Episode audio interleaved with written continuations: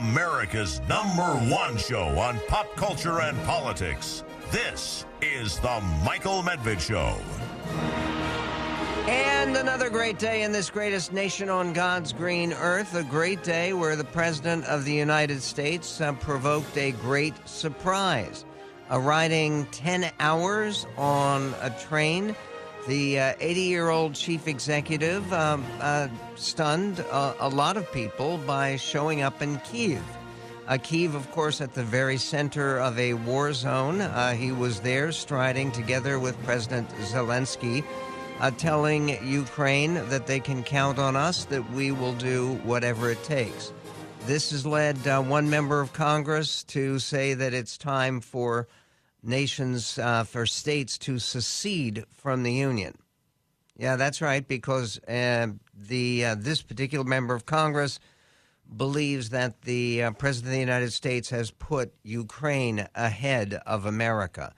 Who is it who takes that position? We will get to that on the Michael Medved show. We'll also get to the latest earthquake in southern Turkey, where a magnitude 6.3 aftershock struck.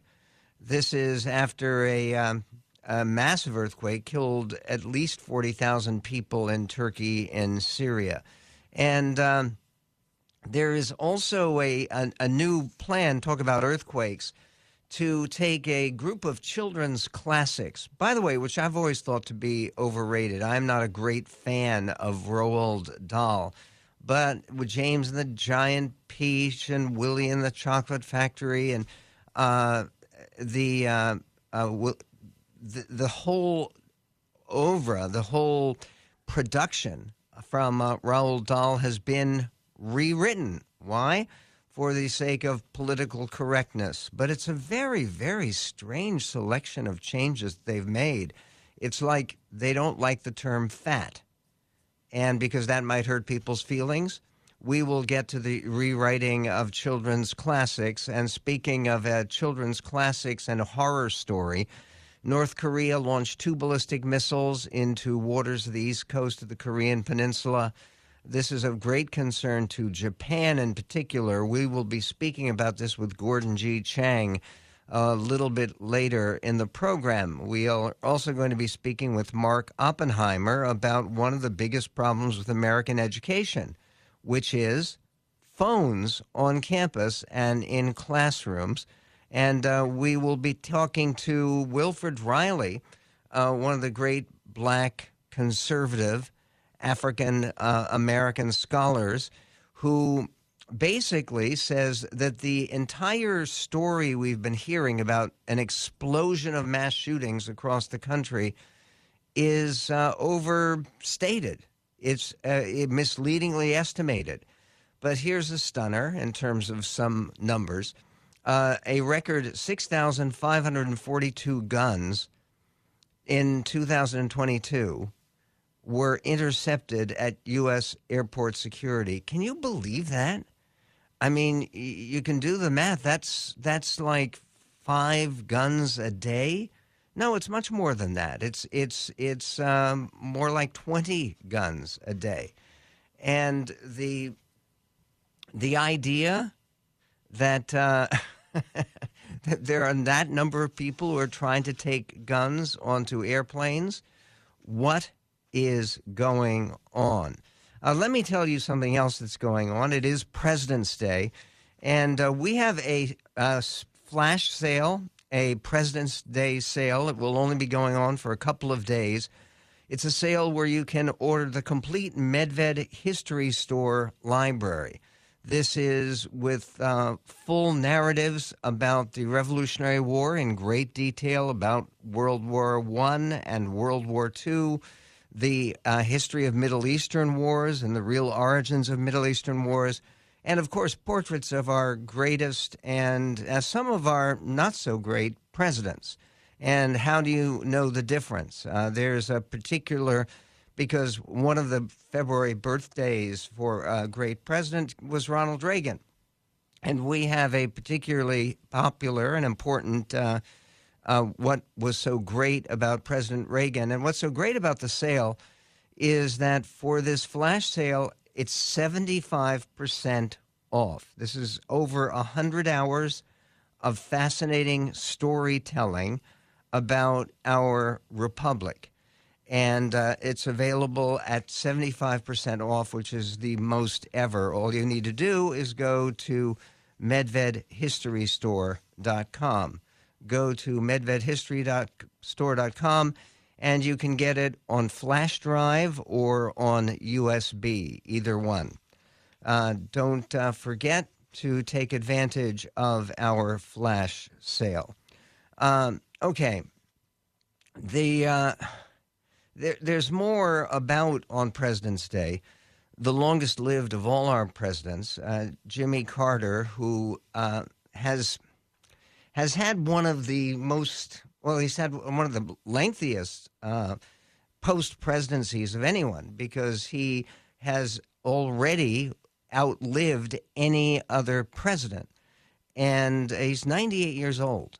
And for years and years, John Adams, who died at age 90, and uh, Herbert Hoover also died at age 91. They, they were the two presidents who had outlived everybody else. But then Gerald Ford lived for a long time. Ronald Reagan lived for a long time, even though he was suffering uh, at the at the end of his life when he was quite sick and he wasn't entirely himself. Uh, Jimmy Carter, and it, it is, I think, amazing and notable. He has turned himself into hospice care. Uh, they are basically telling the public that uh, his wife Rosalynn, who's 95, they have been uh, also had the longest by far presidential marriage. Uh, they've been married for 70 years, more than. And uh, that that uh, bit of news, um, I, I, guess it's it's amazing to think about aspects of President Carter, and at a time like this, when uh, he is in his, according to all reports, his last days. Do you remember that? When he was a candidate for president in 1980, he was the last Democratic candidate for president of the United States to win most of the southern states. And he did. And that's why he won the presidency. It was a very close election against Gerald Ford. But uh, for, uh, for Jimmy Carter, it was a novelty for him to talk about being a born again Christian and it was one of those things that uh, many there were many people in the country who didn't even know that phrase didn't know what that meant and for jimmy carter to be an evangelical and then when you look at some of some of the candidates today and you compare them to jimmy carter he had given an interview with playboy to try to get the idea across that yes, he was an evangelical. Yes, he was a Sunday school teacher. Yes, he was a very deeply religious uh, man of God who knew his Bible quite well. Uh, but he confessed to Playboy that uh, even though he had never done anything, God forbid, to betray his wife, he had lusted in his heart. And do you remember what a huge deal that was? And then you look at even some of our favorite uh, po- political figures uh, among the evangelical community and some of the leaders of the evangelical community who have, uh, since that campaign for Jimmy Carter, the first campaign, which was 1976, the year of the centennial, well, it's changed. The standards aren't the same. Uh, when we come back, uh, a few notes from uh, Biden in Kiev. And he seems to be the president, 80 years old, seems to be enjoying the idea that uh, he can still surprise people a little bit. And no, this is not a, a daring, dangerous mission that he's on, but there is some risk. And uh, what did the president say? Why did he make the trip? We'll get to that and more coming up on the Medved Show. Let me say that I'm filled with admiration for Michael Medved.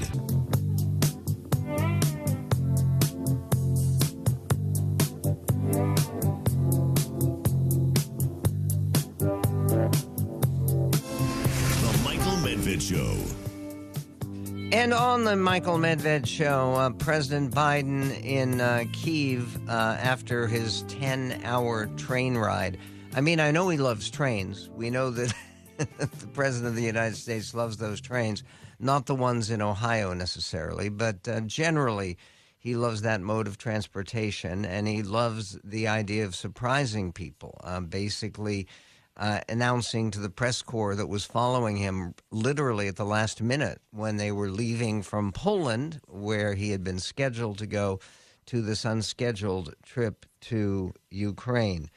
And uh, not everybody is pleased with this. Uh, and that brings us to our tweets of the day. Turn the page now to the internet. I mean, wow, what a great, smart tweet. Change his password so he no longer has access to his Twitter feed. Did you send the tweet? I did not send that tweet. My system was hacked. I was pranked. Donald Trump hasn't tweeted at us once, and I'm starting to get worried about him. So we have a new tweet. All right. Can I do the honors? Stand by. Tweet alert.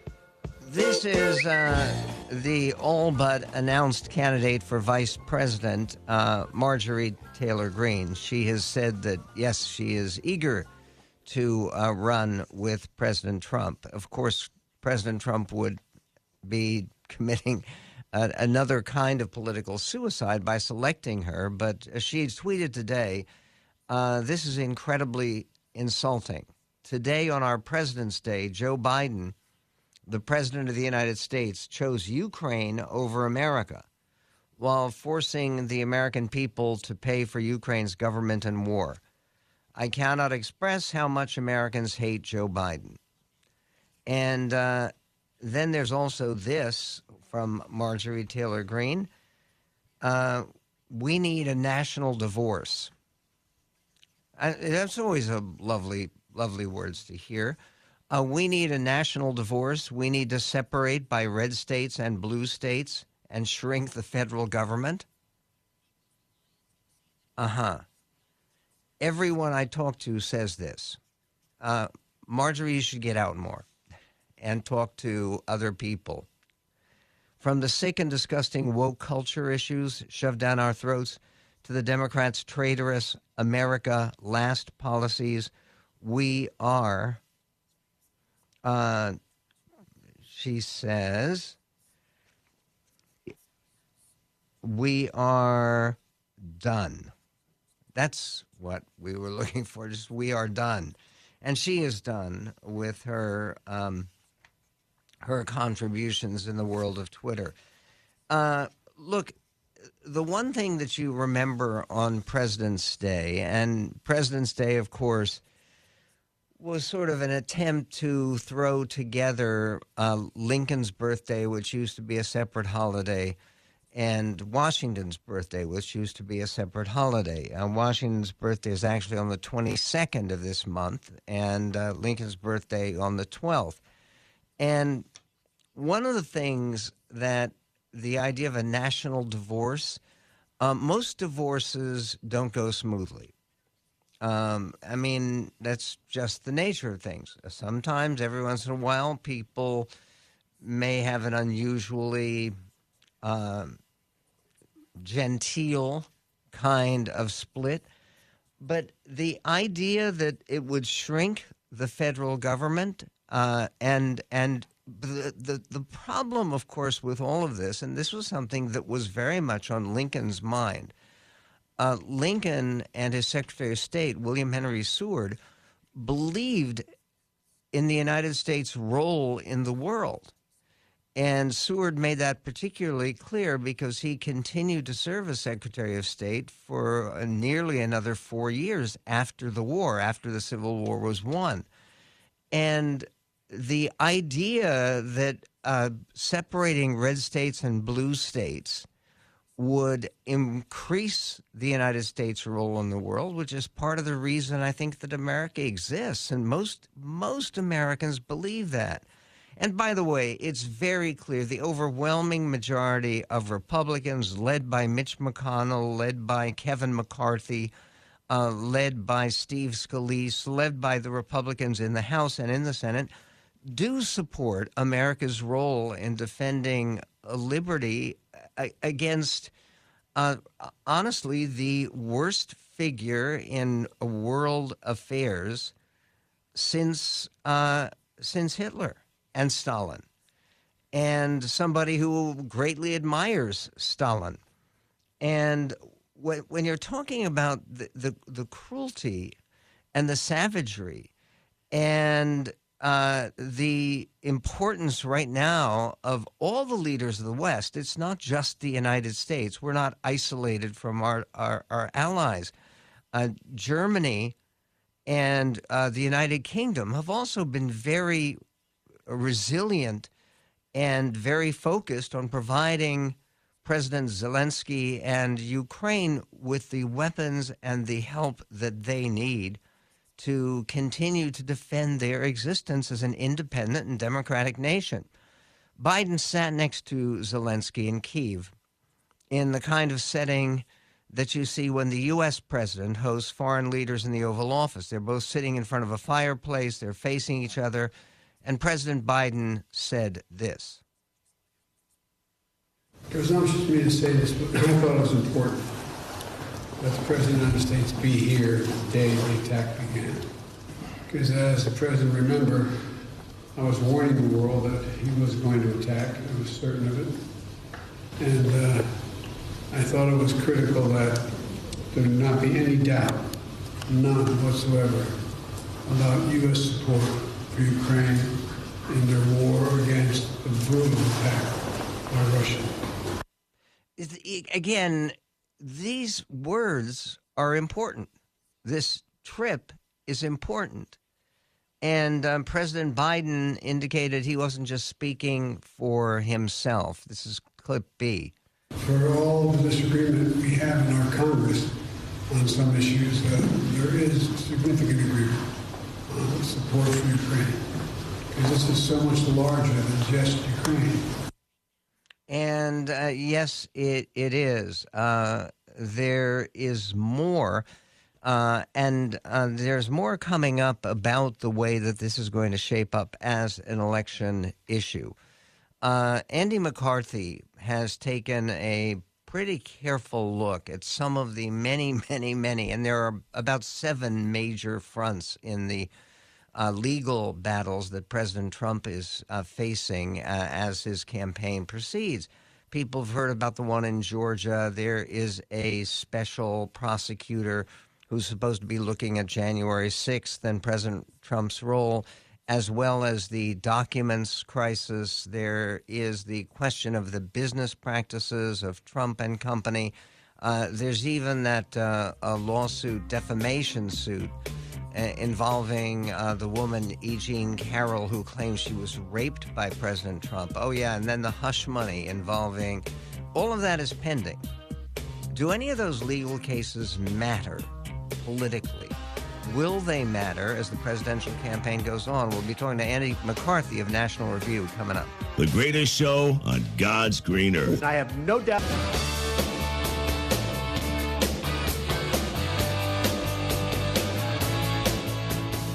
On the Michael Medved show, uh, it is uh, President's Day today, and it's an interesting time to talk about two different presidents, one of whom is sitting in the Oval Office right now.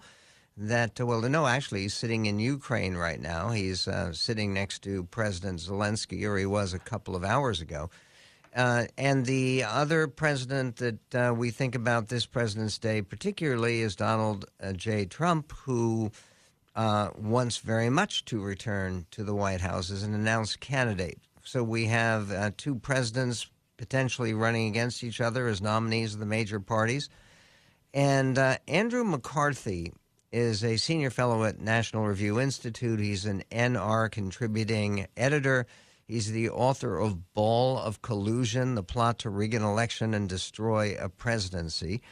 But uh, he's also a former prosecutor and one of the sharpest legal minds in the country. Uh, Andy, with the grand jury and its redacted uh, uh, results or its redacted report that was released last week, and with all of the ongoing cases that are being brought uh, against President Trump, in, including by the special prosecutor Jack Smith including involving the documents at Mar-a-Lago and uh, his uh, performance during January 6th, and and much more, hush money potentially, and uh, perjury potentially. Is there a chance that the Trump campaign will be decided, and the outcome of this election would be decided in a courtroom rather than by voters? Yeah, Michael. I think you know if it if it came to that, uh, I guess you could you could ask whether it would be decided at least at the uh, at the indictment stage before it ever got to the, to a courtroom in the form of a criminal trial. I mean, my own view of it, for what it's worth, is that um, you know, uh, however you feel about President Trump, the Republican Party has to ask uh, a serious question of itself about whether you want to take on the Trump baggage, which is going to change week to week. I mean, you what you laid out sounded like a long laundry list uh, of potential prosecutions. I only wish it was the end of it.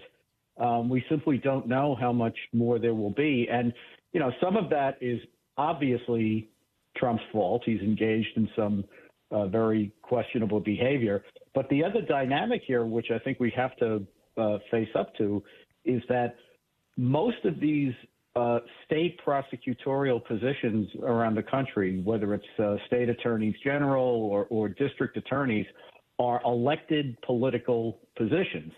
And in Democrat controlled states, it's a very popular position to take with progressive voters that uh, if you elect me, I will use my power to go after Trump. Uh, Letitia James did it as the uh, district attorney or the state attorney general uh, in New York. Uh, and a lot of these progressive prosecutors who might potentially have, uh, you know, cases that they could bring or at least imagine against Trump are going to be motivated for political reasons to do that. So this this isn't even close to the end.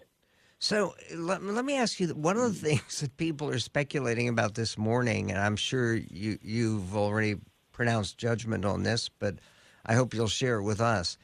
Is that one of the um, the problems that Trump has, and it's a real problem, is that potential perjury charge and and other charges surrounding the prosecution by Fani Willis, and uh, the, who's the district attorney in Fulton County, Georgia. Now, Georgia's not controlled by Democrats. Um, it's Governor Kemp and and uh, I, I, most of the state government, and I think both houses of the legislature, are controlled by Republicans. But if the Fulton County, Georgia DA charges Trump, is there a chance he would be extradited from Florida? And is there a chance that uh, Ron DeSantis would have to make some decision about whether they should extradite the uh, the former president? Yeah, we have pretty freewheeling uh, extradition between the states in this country, Michael. So you really can't, um, as a practical matter, you can't avoid prosecution by crossing state lines. And I don't think Governor DeSantis would have to get involved in that. Um, that would just, I mean, that kind of thing happens all the time. I, w- I would point out, you're quite right to point out that the um, that the state of Georgia has a Republican government, but Fani Willis is a is a very active and I think politically ambitious Democrat uh, in the Atlanta area in in Fulton County, which raises the uh, the interesting question: is um, you know the only out for Trump if he gets charged there, other than trying to beat the case at trial, would be to see if the governor would pardon him, and I wouldn't hold my breath waiting for Kemp to pardon Trump. You mean for Kemp to pardon Trump? Yeah. Um, yes. Uh, of, of the various charges against him, I, I know that I, I think they said that Michael Cohen was meeting with the Alvin Bragg office, which I believe is the same office you once worked in as a prosecutor, right? Uh, he, Bragg is the district attorney, the state district attorney of Manhattan County, right, which is across the street from the uh, United States Attorney's Office, which is the, where you work. Southern District of New York, or as we called it, the Sovereign District of New York. Yes. Right. So, uh, with with all of this uh, going on, uh, which which of these cases looks to you, if you were advising President Trump, which of the cases against him is most uh, threatening of the several cases against him? It's not. It's not the documents case, is it? Or, or what? What would your guess be? You know, this is an interesting question because I think the strongest case, evidence-wise, is the documents case. That's the cleanest one. I mean, it's you either, uh, you know, have classified documents or you don't. I don't really, you know, to the extent people raise the fact that Trump could um, could declassify documents, I don't think that's a defense to the charges, and I don't think there's any evidence that he actually did it. I, I frankly think there would be a bigger scandal uh, if he declassified highly highly uh, sensitive intelligence secrets so he could keep them as mementos. It would be almost worse than what he'd be charged with. But evidence-wise, I think that's the the easiest case. The problem is it's now politically fraught because Biden has his own uh, classified documents scandal, which is why I think you're seeing the rhetoric of the Democrats in discussing that case switching from uh, the retention of classified documents to obstruction, which is the thing that um, distinguishes Trump's case from from Biden's case. Um, I, I, think that may be too politically fraught to bring. Uh, so I think they're back to trying to make a January 6th case, which also has a lot of um, a lot of legal problems. Uh, and then the other thing you mentioned, Fani Willis, uh, she has talked about you know bringing a big conspiracy case. She calls it a racketeering case in some of the public commentary uh, against Trump and a number of people who are connected with his campaign in Georgia. I would note that the reporting is that she is working cooperatively with the Justice Department, and ordinarily, uh, the Justice Department would not like would not, uh, if it could avoid it, uh, allow itself to be beaten to the punch by a state prosecutor. If it's going to go, it would much prefer to go first. And uh, basically, do you think that the they will make progress on this Jack Smith investigation of both the documents and then January sixth uh, in time to have an impact on the struggle for the nomination? Oh yeah, I think so. I mean, I, I think that Michael, that that investigation was pretty ripe by the time that Smith was uh, appointed in November, can, and the can, fact that they're now talking about can you stay for a moment to talk about saving America yeah, sure. from uh-huh. default uh-huh. and the debt crisis? Sure. We'll be right back with Andy McCarthy. The Michael Medved Show.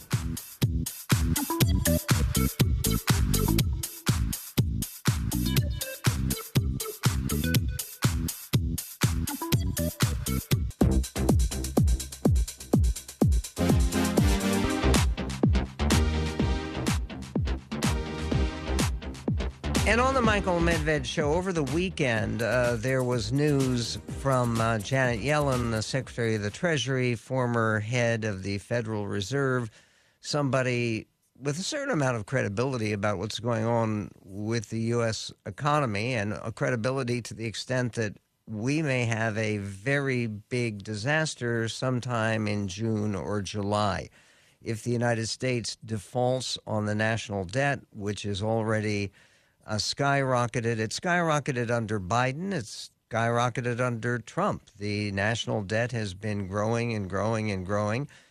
And um, Andrew McCarthy, uh, again, one of the sharpest legal minds in the country and a former um, prosecutor with the United States Attorney in uh, New York. Uh, Andy is uh, also, of course, a regular writer and a senior fellow at the National Review Institute and an NR contributing editor. What about this upcoming default crisis, where uh, unless they actually figure out a way to raise the debt ceiling and to agree to that, that uh, there could be real damage to the U.S. economy? Uh, you believe that that's true, don't you? Well, I believe that if we were insane enough to default on our debt, yes, that would be a catastrophe. But I think realistically, Michael, we're not, the debt ceiling is going to be extended. And as people who are a lot smarter about the economy than I am point out, um, you know, the problem in the United States is not the debt ceiling; it's the debt uh, for Republicans, and hold hold Biden's feet to the fire. Um, things like, uh, for example, this completely illegal parole system that he has uh, on the border, where he's letting illegal aliens into the country on this nonsense that he thinks he can issue a parole that, that acts like a visa that allows people to come in legally. It's completely lawless. Uh, you know, I think there's a few things like that that are like 70 30 issues in favor of Republicans where they should pick out two or three of them and make that be the deal for extending the debt ceiling. You're not going to fix the, the structural debt of the United States. What uh, about what about something on, on Biden's uh, extremely dubious plans to forgive literally trillions of dollars in college loans? Uh, wouldn't Yeah, that I think that's. I I think you. Yeah, you're totally right about that because you could be on offense about spending with respect to that. Uh, Rich Lowry, my uh, my editor at National Review and my podcast partner, also uh, pointed out uh, over the last few days that Biden has issued this executive order on embedding woke ideology in throughout the uh, processes of the federal government. That should be defunded. It's a it's another thing that's like a two to one issue in favor of Republicans. So, um, is, is there any sign that uh, th- there are some leaders in the House, which is where all this is happening, because that's the one branch of government right now that's controlled by Republicans? Are there any leaders in the House who are talking realistically about, yes, yes, we will raise the debt ceiling, but meanwhile, we'll do something about uh, uh, special programs that we can help to clean up or erase? Yeah, I think the smarter guys are doing just that, Michael. The problem, I suppose, is uh, when when I was trying terrorism cases in New York, uh, then Judge, later Attorney General Mukasey used to always say that nothing in life happens without deadlines. So, and I, the older I get, the more I think he was right about that. So, I do think people realize that th- that is the way that this has to be addressed. But I also think the way Washington works, until this is like a flat out crisis, you're not going to get people to come to the table and make a deal. When when you look back, and I know you're one of those people out there who's old enough to remember it. Uh, when when Bill Clinton had to deal with all of a sudden a very big, hefty, robust uh, Republican majority in the House of Representatives under Newt Gingrich, um, they they actually managed to make real progress, not with the debt so much because the debt is just there, ugly, scary, what it is, but they did make problem uh, progress with the deficit. Uh, yeah, is why is that so impossible to visualize with this combination of a Democratic president and a Republican speaker? I think Clinton was a was a different kind of person. He was willing to pivot to the center. He also needed to survive, right? I mean, he was looking at a at a, at a potential impeachment crisis where for a, for a time it looked like he really could get impeached. But I think he was of a mind uh, and of a of a constitution that he was willing um, to to move in order to to make agreements and, and get things done. Uh, so part of it is him. Part of it was Clinton personally, and then and then I think part of it is just how toxic things are compared to. I think the the Clinton years seem to me, in retrospect, to be the beginning of what we now have now, which is a, a really toxic tribal uh, condition in Washington. But it wasn't quite so bad when, uh, you know, when Clinton was president. Yeah, because it seems that Clinton did have to deal with. Uh, he he actually was impeached, of course. He just was not thrown out of office, and right. Uh, right. Um, but aside from that, he also had to deal with uh, Newt Gingrich was a pretty tough guy and uh, clearly very driven to make the best deal he could. Uh, and you, would think that Biden and McCarthy uh, could could somehow put something together to make some progress in this regard. Do you are you convinced that uh, we are going to have a um, uh, Donald Trump, Joe Biden rematch? No, I, I'd be surprised if either one of them is the nominee. Oh, that's music to my ears. yeah. I just well, I just I don't think I don't think Trump is electable nationally, and I think Republicans will eventually have to not only face that but realize that they have a pretty strong bench, so that's not so bad.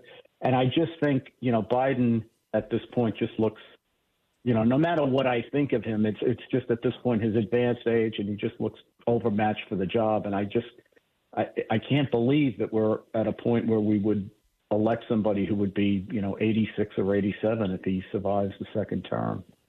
Listen, I, I I think you're right. I certainly hope you're right. Who do you expect would be the alternative to Joe Biden for the Democrats? Oh, I don't know. I th- you know I think uh, obviously you have some governors who are uh, who are very interested in in jumping in. I've always thought that uh, Senator Klobuchar, um, who I, I really thought the Democrats might get around to nominating the last time around. I still think she's running um, and is trying to position herself as a plausible alternative if Biden can't go. So I think it'll be a very interesting 18 months or so. It should be, and uh, you're not uh, looking to the vice president as the uh, next Democratic standard bearer. Mm, well, I, th- I think her numbers are worse than Biden. They are. But on the other hand, Michael, I, you know, if if something were to happen to Biden, which is not inconceivable, I'm not, um, you know, I'm not talking God about forbid. the ultimate thing, but if Right. you know, if, if if something happened to him so that he couldn't serve any longer, then she's the president. And I think if she were the incumbent president, we would be thinking about her prospects a lot differently than we're thinking about them now. And that's I can't dismiss that because it's not an inconceivable scenario. No, no, you're you're, entirely correct. Look, it, it is a much more wide open, it seems to me, race on both sides, and I'm glad to see we agree on on this. Uh, Andrew McCarthy, you can read his latest columns, which are fascinating. They are wide ranging. They are always astute and always highly relevant. Uh, coming up, uh, Dr. Wilfred Reilly, who uh, professor at Kentucky State University and uh, a leading black conservative scholar. And he takes a look at the epidemic that we're told we have right now of mass shootings. Is it really at the crisis level that the left suggests? What's the distortion that you often hear about that in this greatest nation on God's green earth?